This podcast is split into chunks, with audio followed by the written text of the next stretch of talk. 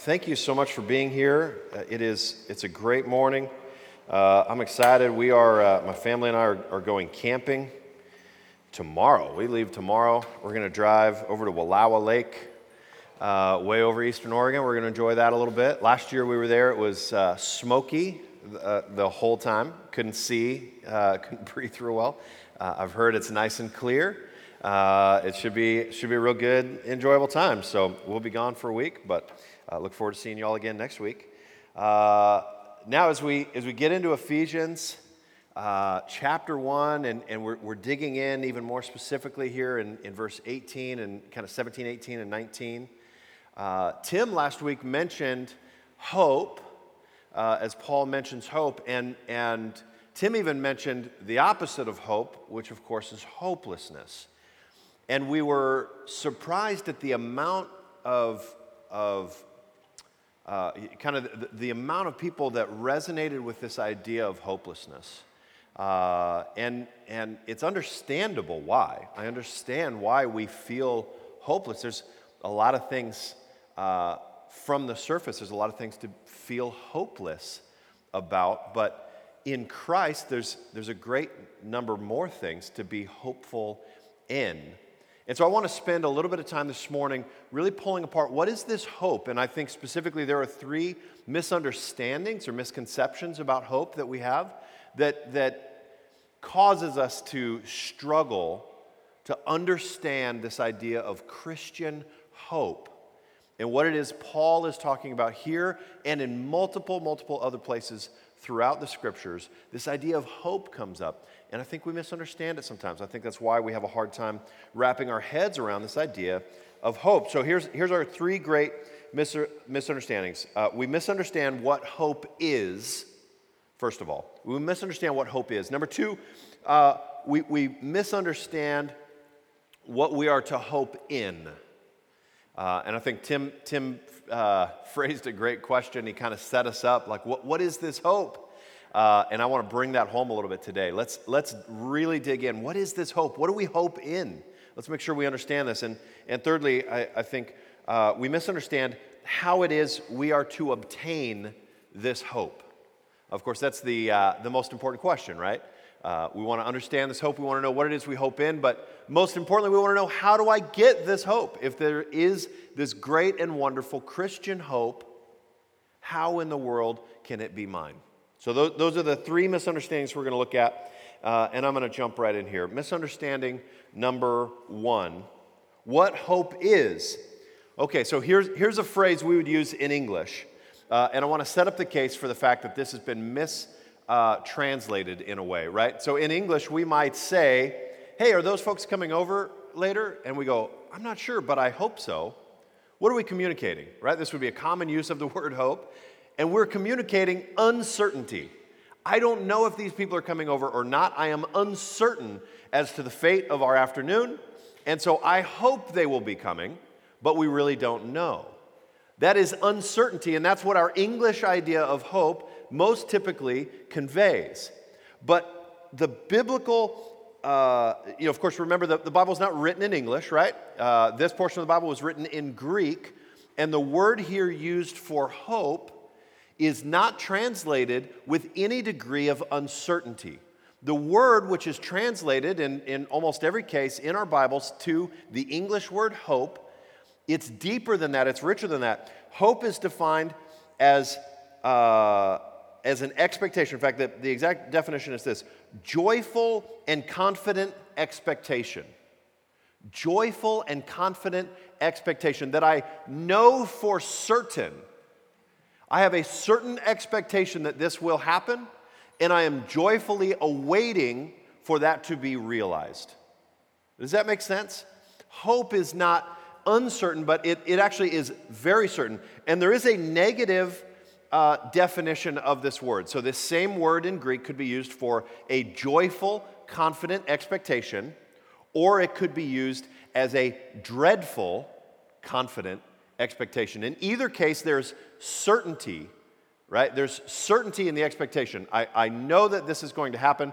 It can be joyful, which is what Paul's talking about here, right? We joyfully await this to happen. Or it can be negative. I know this is going to happen, and and I'm dreading it. But it's, in either case, certain. It's absolutely certain. And of course, from context here, we can see Paul in, in verse 18 is talking about joyful, certain expectation, having the eyes of your hearts enlightened, that you may know what is the hope to which he has called you. What are the riches of his glorious inheritance in the saints? And he goes on from there. So, the hope which he has called us to, this is this joyful, certain expectation. I want to make sure we understand that first. Uh, I, uh, I hope to win the lottery someday. Just, I don't know if you knew that about me. I, I hope to win the lottery. Uh, I, I, hope in a very English sense of the word because I don't actually buy lottery tickets. Uh, right? So the odds of me winning the lottery, uh, very uncertain, okay? But I'm still waiting. You know, maybe the wind would blow a winning lottery ticket across my feet. I pick it up, I win a million dollars or whatever they give away now, right? So there's, there's some chance, but it's, you might say, uncertain, okay? So this is different. That's not biblical, uh, not biblical uh, hope uh, not at all. Uh, another uh, example, I, which I, uh, it comes from the movie Facing the Giants. Anybody know this movie, Facing the Giants? Yeah, a few. Okay, so this is a cheesy Christian movie at its best. I love it though, okay? I love the cheesy Christian movies sometimes. Sometimes I can't stomach them. Facing the Giants, for whatever reason, man, it just gets me. Uh, I haven't seen it in a long time, but I was thinking about this. Right, there's a scene where uh, th- this guy comes in and, and, and he's talking. He's actually talking about faith, but I think hope works as well. Uh, and he says, two farmers uh, pray. There's there's been no rain. It's a drought. Two farmers pray to God for rain. And then one farmer goes and starts, you know, looking up at the sky or whatever. Uh, and the other farmer goes out into his fields and begins to prepare for the rain right? Which of these has faith? Or I would apply our definition here of hope. Which of these two farmers have hope? Well, there's this joyful, confident expectation that I have prayed to the Lord and I know what is coming. He is going to bring rain. That is, that's what we're talking about here. That's this, this biblical definition of hope. Uh, joyful, confident expectation.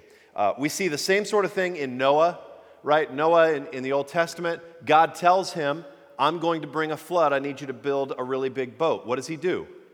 He expects this is happening. And I think maybe in, in, uh, in part of the, the other sense of, of the word hope, uh, there's maybe a certain sense of dread, right? This is coming, but I know for certain that it is coming. And what does he do? He acts, right? This hope is active because if you know for certain this is happening, if your hope leads you to this place of joyful, certain expectation, you, you are going to be led into action. And I think we lack that in our faith many, many times. Noah goes and he actually starts building the boat. Uh, Abraham is, is, another example. God told Abraham, I want you to leave your land, leave your people, leave your family, and you're going to wander through the desert wilderness for a long time. Uh, why does he do it? Eh, because God promises him, through you, uh, will, will be a nation, and, and through you, I'm going to bless every nation in the earth. And he hoped in what God said. He had a joyful, confident expectation that this was going to happen. And so he gets up and he starts walking. This hope leads us to action. This is, this is what hope is. So that hopefully clears up this misunderstanding, number one, of what hope is. Okay, now we know that. Now we move on to uh, misunderstanding number two what do we hope in? What do we hope in? Um, it, often, I think we, we place our hope in this life now, right? We, we place our hope in this idea that, that I want to have a, a good life, that things would go well for me, uh, that I can be successful. Our hope is very temporary. We, we, we often think and we misapply this hope and we go, if I follow God, if I obey the Lord, then He will reward me with uh, the, the hope of this life, that things will go well for me. And this is not what the Bible teaches, but, but this, is, this is what we uh, hope for. YOLO, right? You only live once. It, it, everything you want right now, you just got to go for it because this life is, is where your hope rests. This is all a miscommunication, misunderstanding of hope. Certainly, it's not the biblical hope. Uh, I was trying to come up with other examples of, of like a misunderstanding of hope.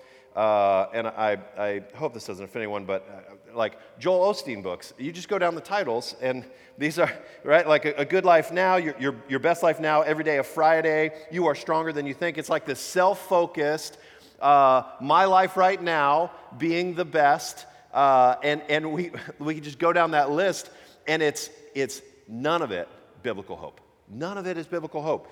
We misunderstand. And, and so instead, I want to contrast that with um, uh, uh, Charles Spurgeon had just this incredible list. I thought, why even modify it? I'm just going to read you Charles Spurgeon's list of, of these hopes that we have in, in Christ. So Charles Spurgeon says that the, the believer in, in, in Jesus has a current hope and a future hope, right? That's not distracting at all. Okay. Uh, it's good. I see, uh, I see everybody looking behind me. Either it, that noise or Jesus is coming. I don't know. Uh, so I just wanted to check. Like, okay, it's motorcycles. Okay. Uh, all right. So we have current hope and, and future hope, and I just want, like, I, I have to say, first of all, that this is for the believer in Jesus. What I cannot offer you, if you do not have a relationship with Jesus, I have very little hope to offer you right? The biblical hope here is, is not for the non believer. This long list of hopes and promises is not for the person not following Jesus. Now, the good news is there is a wonderful hope for the non Christian.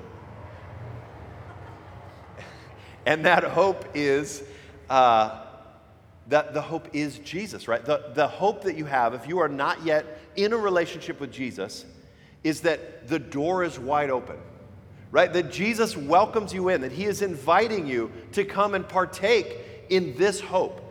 And, and he wants you to place your faith in him uh, to become one of his. That's the only hope I can offer for anyone who's not in Christ is to become in Christ. Now that you are in Christ, this list is pretty sweet.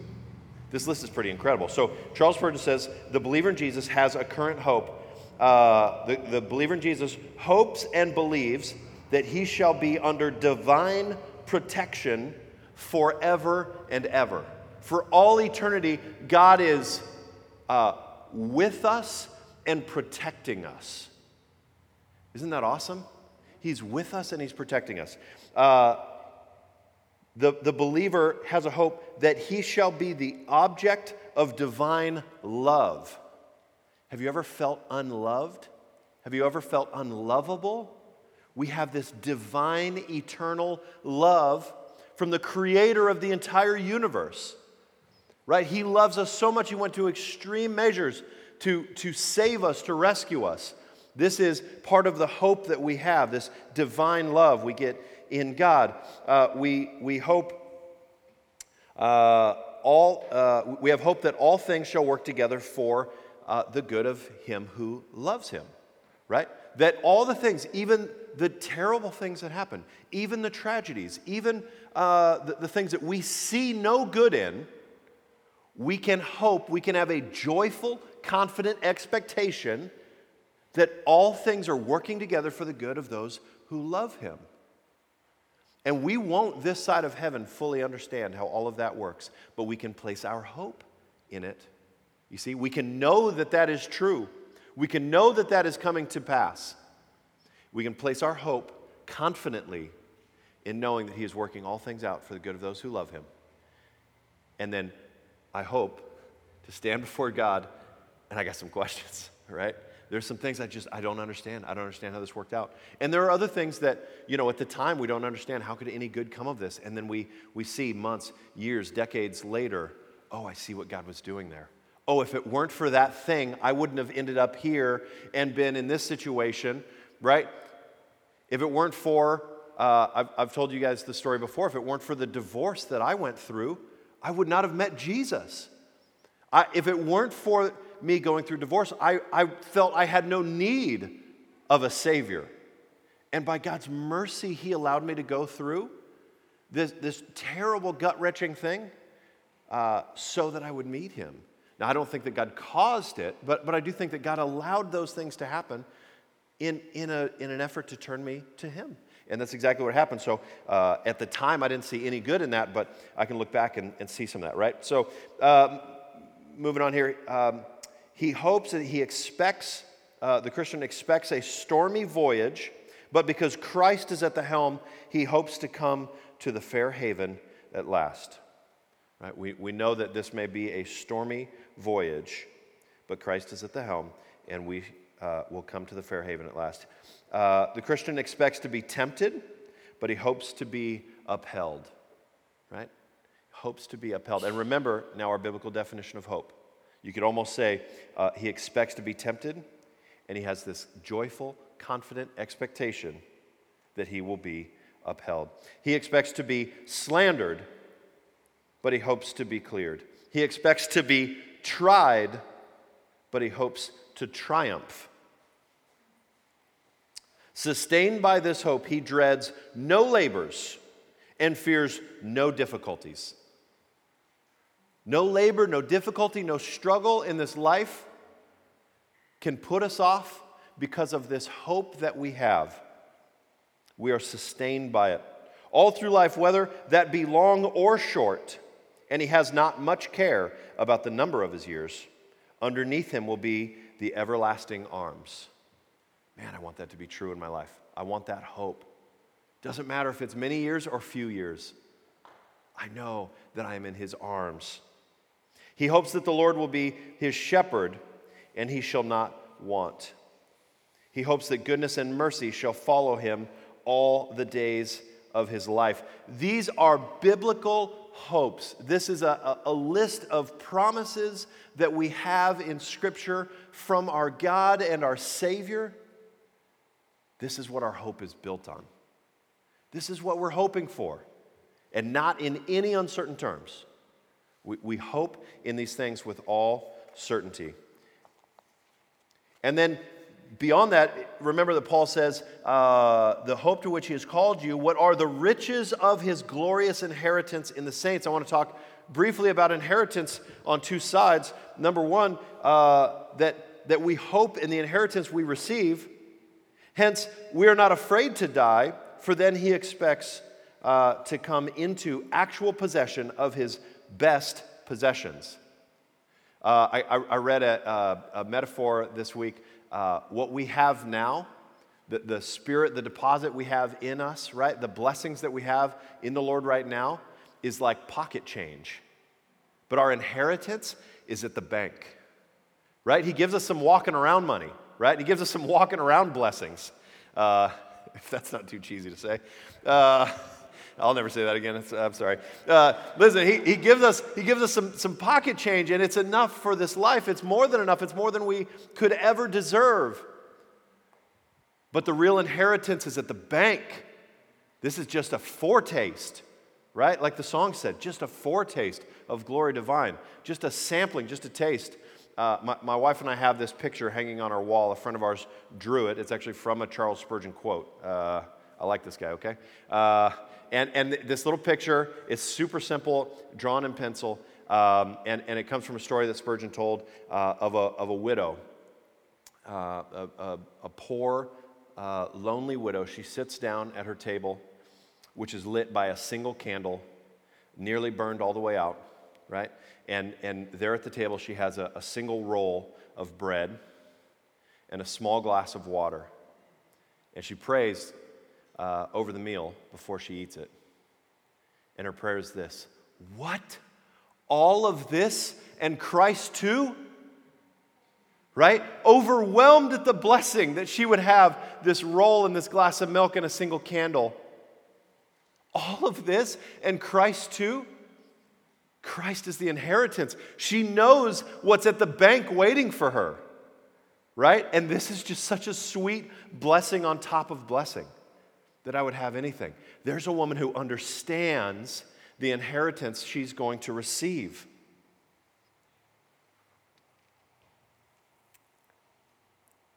The believer looks for his best things last. He believes that when it is time for him to depart, Jesus will come and meet him. And the thought of that meeting puts aside all idea of the grim terrors of the grave. He hopes, uh, oh, I'm sorry, his hope leaps over the grave and lands him in a glorious resurrection. And, and Spurgeon concludes his list by saying, Does not the hope of our calling open grandly? Right? Like, just look at this list of hopes, and this is not an exhaustive list. There's so much more than this. Isn't this hope incredible? Don't we have so much to, to joyfully and confidently expect? 1 Corinthians 2 9. Let me, let me get over there real quick. 1 Corinthians 2 9. What no eye has seen, nor ear heard, nor the heart of man imagined, what God has prepared for those who love him. Right? I've seen this list. You've heard it with your ears. I've imagined some of these things in my heart. And what is this verse telling us? No eye has seen, no ear has heard, no heart has imagined what he has planned for us. Right? The, the hope goes beyond what we can even imagine, it goes beyond what we could possibly try to anticipate. That's the hope we have in Christ. This is good stuff. And there's even more, right? Like, this is a long list. How could this get longer? No, seriously, th- this gets so much better because the way this is phrased here, um, in, in verse 18 again, the hope to which he has called you, what are the riches of his of his glorious inheritance in the saints. What is being said here? It's, it's being said that we are the saints, right? And, and what are saints? Not like super holy people, right? Not that definition of saints. Saints are, biblically defined, everyone who believes in Jesus. We are all saints, those of us who believe in Jesus. We are the saints, and we are his inheritance. God's inheritance is us. Does that break anyone else's brain like it breaks mine? What am I that God, the God of the universe who made all things, would see me as a valuable inheritance? I think, God, that's a dreadful inheritance. You could do better, right? But He doesn't think so. He doesn't see it that way at all. We are His inheritance. What are we worth? Well, think of, think of a, a, a raw material, right? A lump, a, a lump of wood, a block of wood, uh, I don't know, a, a, lump of metal or something like this. Uh, I've, I've, been really into watching these YouTube videos of, uh, of blacksmiths making these incredible like knives and machetes and stuff, right? Like they just start with an ingot of metal and they, they heat it up and they pound it and they shape it and they twist it and they work in other metals. And it's just really cool, right? I can get lost in this stuff for hours. It's super, super nerdy. I, I know. Um, but but the, the end result is this like priceless work of art right? It just started as a lump of metal, but what is finished is this, this master craftsman uh, art piece. It's like, what would you even pay for that? That's incredible. And in some cases, these are, these are like commissioned or, or made for a particular person or a particular you know, event or something like that. And that person would never let go of this at any cost, right? This is what's happening. We are like the worthless raw material. We are like the, the lump of metal or the block of wood. But then God, as, as this this master craftsman shapes and molds us. He redeems us and makes us into this priceless work of art. And he says, That's my inheritance. Once God has, has done his work in us, we are not worthless. We have immeasurable worth. God chooses us as his inheritance. Isn't this incredible? This is so good. This is so good. What are we worth? Well, you know, something is worth what someone is willing to pay, right? What is your house worth? Well, uh, a, a, realtor may come, an appraiser may come and give you some values. What is the house really worth? It's worth what someone is willing to pay. If you put your house up because you think it's worth, you know, X amount, and no one's willing to pay that, your house is not worth that, right? You may need to come down in price. You find the price where it's worth it. Or you may put a price up, this has been more recent. Uh, you put up a price that's way too low. And people bid and, and auction this thing up, right? And they, they, someone pays you know, thousands of dollars above asking because they feel like this is worth more than that. It's worth what they're willing to pay. Well, what has God paid for us? Infinite cost. Jesus dies on the cross to obtain us as an inheritance. That is infinite cost. That's what God is willing to pay. Do you ever feel worthless in your life? Don't. Don't you dare. Look into the truths and the promises of God. Will you see your worth? Will you see what He was willing to pay for you? He was willing to pay everything. That's what you're worth. That's what I'm worth. And He chooses us as His inheritance. Isn't this incredible? This hope we have is so incredible. And, and this was pointed out, I, I thought this was so good. Um, all of creation God makes with a word, right? Let there be light, boom, light, right? Let there be stars. Uh, for all, Caleb was mentioning this telescope. Now we can see more stars and more of the universe than ever. How did that all get into place? God spoke it into existence. Now, how does God make a saint? The Father must beget, the Son must redeem, and the Spirit must regenerate. All three persons of the Godhead are involved in the creation of a saint, you and I. More effort, more work, more time goes into the creation of you and I as regenerated saints, followers of Jesus, than all the rest of the universe combined. Isn't that incredible? Oh, he loves us.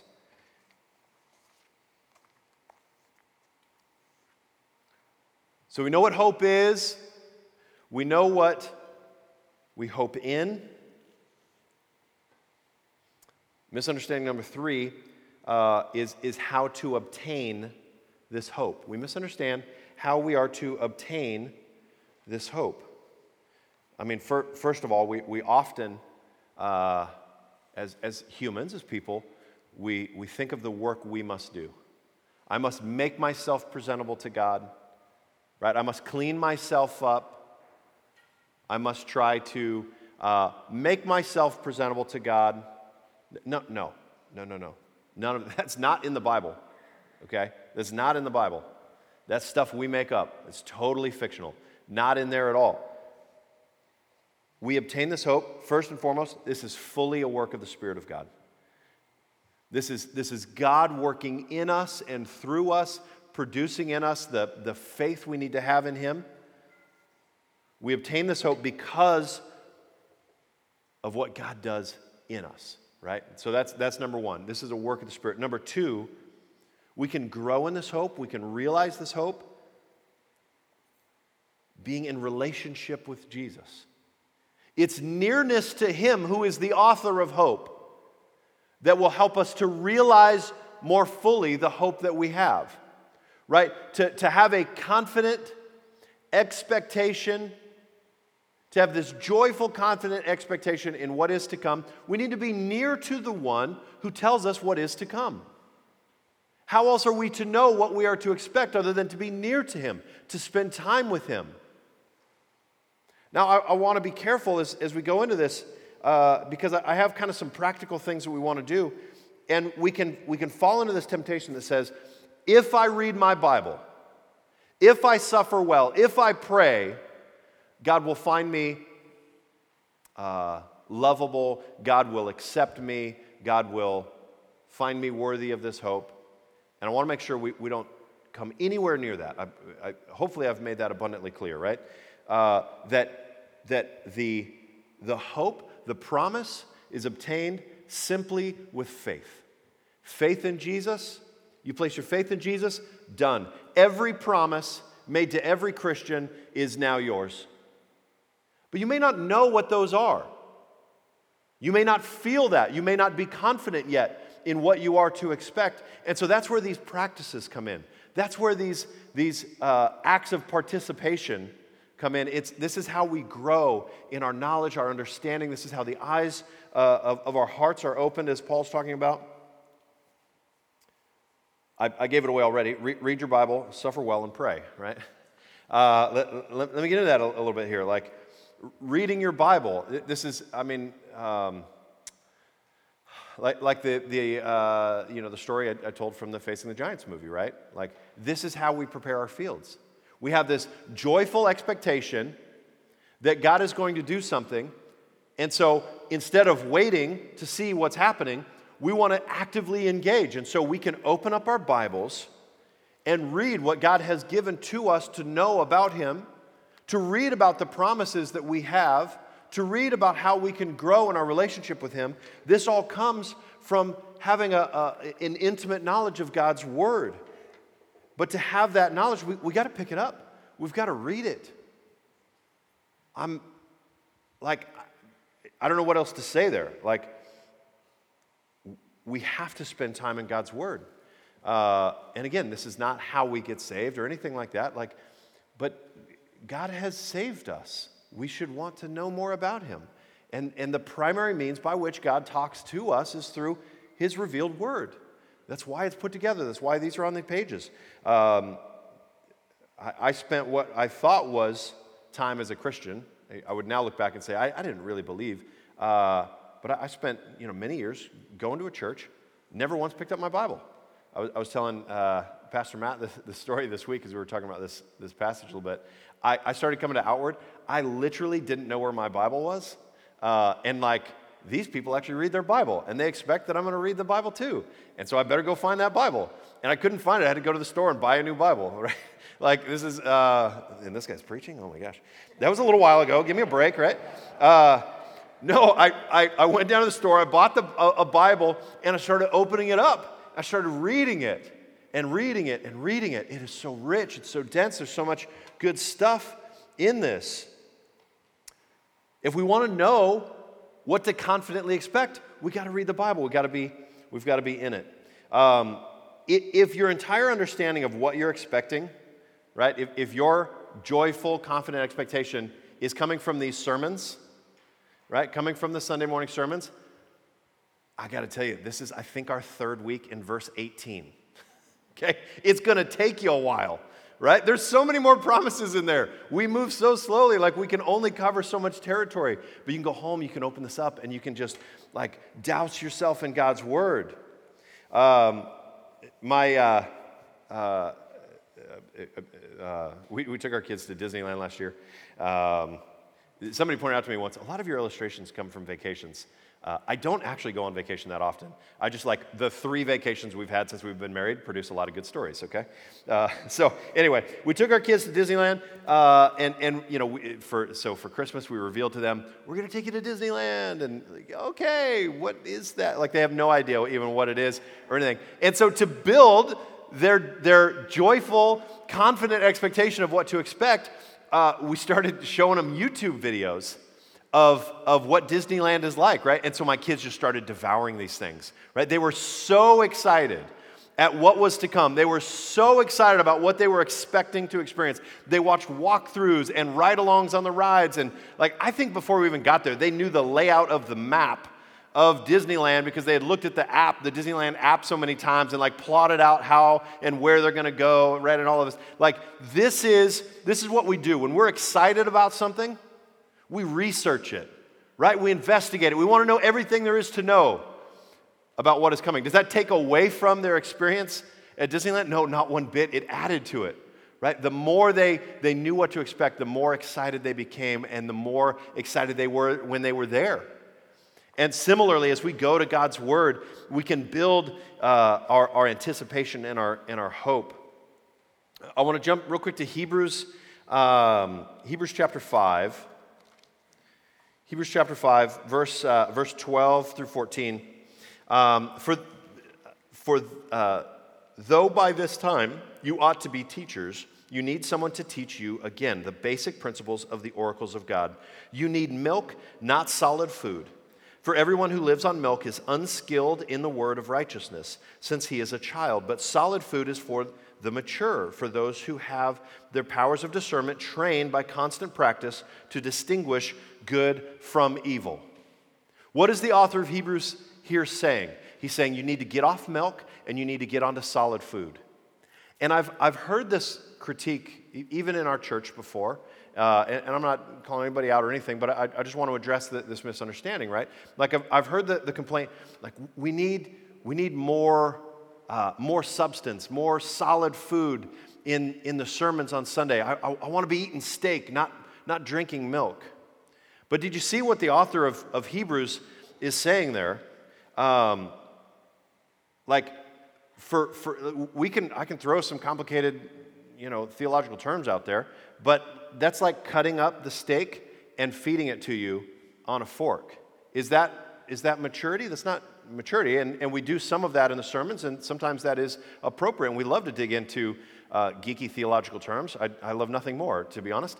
But that, that's not actually growing us as a church in maturity. And, and the same for me. I, I can't just. Uh, you know, receive sermons and expect that's, that's still drinking milk. That's somebody spoon feeding me food. What is maturity? Well, if you're going to solid food, what do you do? You, you pick up a fork and a knife and you start consuming your food. What is the author of Hebrews saying? To advance past milk, you need to pick up your fork. You got to dig in.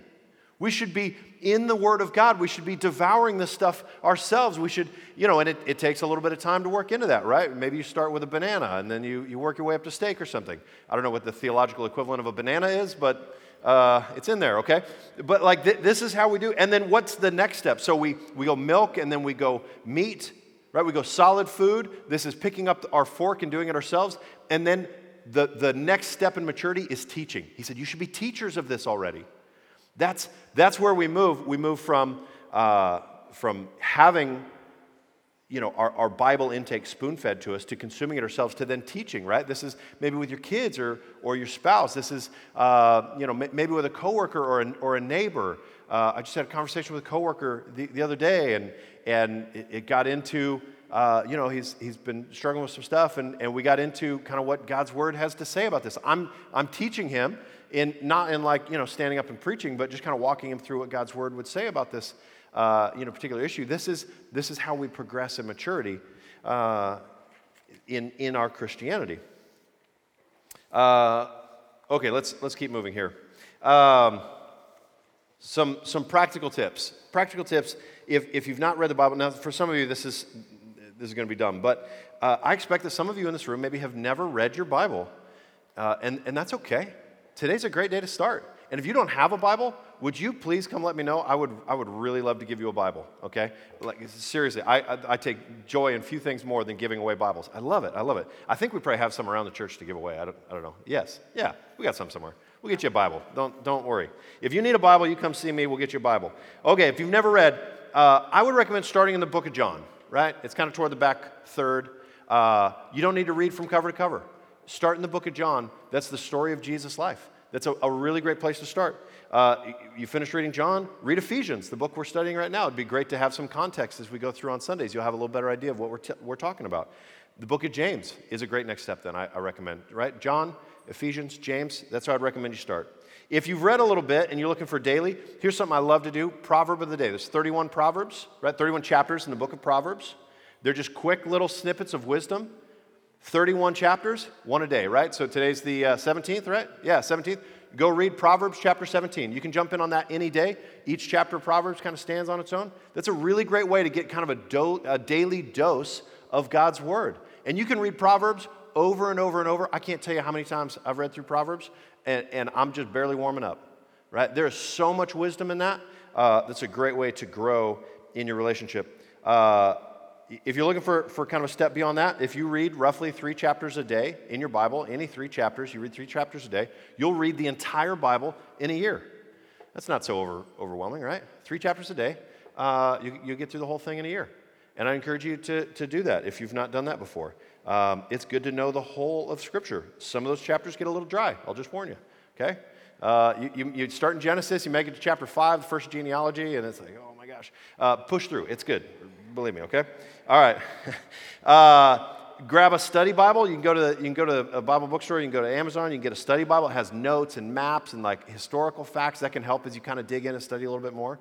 Uh, I realize for some of you, like, this is so basic. Why is he wasting time on this? Well, some of us have, have not done this before. This is new. This is a great place to start. And, and we should, those of you who are more mature, right, who are on meat, who are on steak and potatoes, what's the next step? Help teach, right? Find, find each other in the church and help walk a person through. That's, that's another great thing to do is, uh, you know, get together and read with another person. And maybe that just means, hey, once a week or, or you know, a couple times a month, we'll get together over coffee and talk about, you know, talk about what we've been reading. That's a great way to encourage one another. I know I've been encouraged by those uh, settings and situations.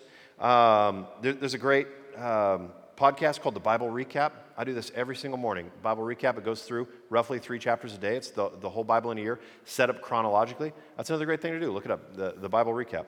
Uh, so, okay, the super practical steps. These are just ways that we can grow in our hope, uh, grow in our, in our hope uh, of what is to come. Uh, and, and, understand that. And, and I just want to point out, like, this is not a sermon on how I'm awesome and uh, or anything like that. Like, I struggle with all of these things, but I just want to give you some practical tools, things that have worked for me. All right, the, the last two things, and, and these are really quick. We, we, we go to the Bible, we read God's word, we suffer, and we pray. Right? Suffering is a part of the Christian experience. And, and in that list of hopes uh, from Charles Spurgeon, a, a number of those had an element of suffering. But we know what is to come. The, the, the hope, the Christian hope, is not necessarily a great life today, but it is a great eternity. And the way that we suffer is, uh, will tell us a lot about where our hope lies. Right? And in fact, Romans uh, chapter 5, verse 3 talks about how suffering produces endurance, endurance produces character, and character produces hope. I thought this was really interesting because we sometimes think that suffering is, is in contrast to hope, right? Like I'm suffering and I, and I say, I'm losing hope. Well, that, that's only if hope is an uncertain thing. But if hope is a certain thing, suffering actually, the Bible tells us, it, it's a prerequisite to hope. It's producing hope as it goes through right? And so we want to be suffering well and, and then pray. This is the link between what we read about, the promises and hope that we read about in the scripture, and what we experience through suffering. The link between the two then is prayer, right? Uh, be anxious about nothing, Philippians 4 4. Be anxious about nothing, but in everything, in prayer and supplication, make your requests known to God with thanksgiving, right? I just butchered it, I think. But that, you get the idea. Uh, like, don't be anxious about anything. What, what, is, what is causing you anxiety? What is causing you fear? That may come from the suffering column. Well, we know the promises of God. We bring these together with prayer. God, I'm struggling here. I'm nervous. I'm scared. I'm afraid. I'm anxious. We take that stuff to the Lord and let Him remind us of the promises we have.